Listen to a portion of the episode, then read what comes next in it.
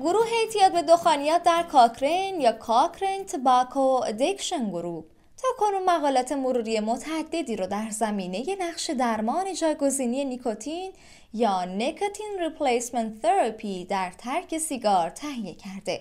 و در June 2023 این گروه یکی از مقالات مروری خودش رو در زمینه دوزهای متفاوت، طول مختلف درمان و روشهای متفاوت انتقال دارو به بدن بروز کرده.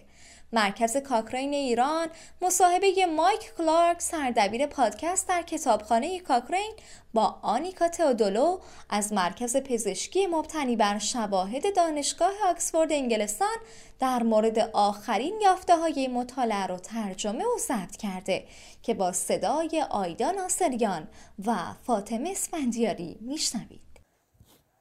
درمان جایگزینی نیکوتین یا به اختصار NRT تلاشی است جهت جایگزین کردن نیکوتین موجود در سیگار هنگام ترک آن توسط افراد در حقیقت این روش به کاهش میل به استعمال سیگار و علائم ترک اون کمک کرده و گذر از مرحله توقف استعمال سیگار تا ترک کامل اون رو تسهیل می‌کنه. NRT به صورت محصولات مختلفی از قبیل چسب پوستی یا پچ آدامس جویدنی و قرصای مکیدنی در دوزها و مدت زمان متفاوت مصرف قابل تهیه هستند. برخی افراد انارتی رو پیش از ترک سیگار شروع کرده و برخی هم تا تاریخ معین مورد نظرشون برای ترک سیگار صبر می‌کنن. اگرچه شواهدی با قطعیت بالا در مورد موثر بودن انارتی در کمک به افراد برای ترک سیگار وجود داره، تاثیرات فرمهای مختلف دارویی دوزهای متفاوت، طول دوره مختلف درمان یا تأثیر زمانبندی در استفاده از اون واضح و مشخص نیست. ما در این مطالعه مروری قصد داریم درک بهتری رو نسبت به اینکه کدوم یک از فرمهای دارویی، دوز، مدت زمان مصرف و برنامه های NRT عملکرد موثرتری در کمک به افراد جهت ترک سیگار در مدت زمان شش ماه یا بیشتر دارن فراهم آوریم. همچنین قصد داشتیم بدونیم که آیا هر یک از این درمان ها با عوارض قلبی یا عوارض جانبی جدی همراه بودن و آیا فردی به خاطر نوع درمان انارتی که به او توصیه شده مطالعه رو ترک کرده؟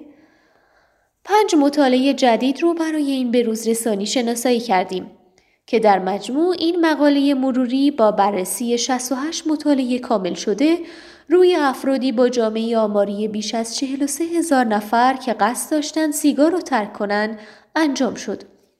در مجموع به شواهدی با قطیت بالا دست یافتیم مبنی بر اینکه استفاده ترکیبی از چسب پوستی نیکوتین همراه با دیگر روش های انارتی مثل آدامس جویدنی یا قرص مکیدنی نسبت به زمانی که افراد فقط از یک روش انارتی به تنهایی استفاده کردند به طور متوسط 17 تا 37 درصد شانس بیشتری در ترک موفق سیگار داشتند. با این حال ما دریافتیم که افراد با استفاده از روش های مختلف چه چسب پوستی نیکوتین چه انواع دیگر انارتی مثل آدامز، قرص مکیدنی یا اسپری بینی شانس یکسانی برای ترک موفق سیگار داشتند. شواهدی رو با قطعیت متوسط به علت محدودیت ناشی از دقت پایین مطالعات یافتیم که چسب های پوستی نیکوتین با دوز 42 یا 44 میلی گرم به همون مقدار چسبای پوستی با دوز 21 یا 22 میلی گرم موثر بوده و چسبای پوستی 21 میلی گرمی نسبت به دوز کمتر یا همون 14 میلی گرمی موثرتر بودند. علاوه بر این شواهدی رو به دست آوردیم که روی کرده پرلودینگ یا همان استفاده از روش های انارتی پیش از روز ترک نسبت به زمانی که افراد انارتی رو در همون روز ترک شروع می کنند به افراد بیشتری در ترک سیگار کمک می‌کنه. اما به منظور تقویت این نتیجه گیری شواهد بیشتری مورد نیاز است. شواهد روشنی رو مبنی بر وجود تفاوت ناشی از طول مدت استفاده از چسب پوستی نیکوتین، طول مدت استفاده از انارتی ترکیبی یا نوع انارتی سریال مشاهده نکردیم. شواهد محدودی برای مقایسه بیخطر بودن و تحمل پذیری روش های متفاوت انارتی موجود بود.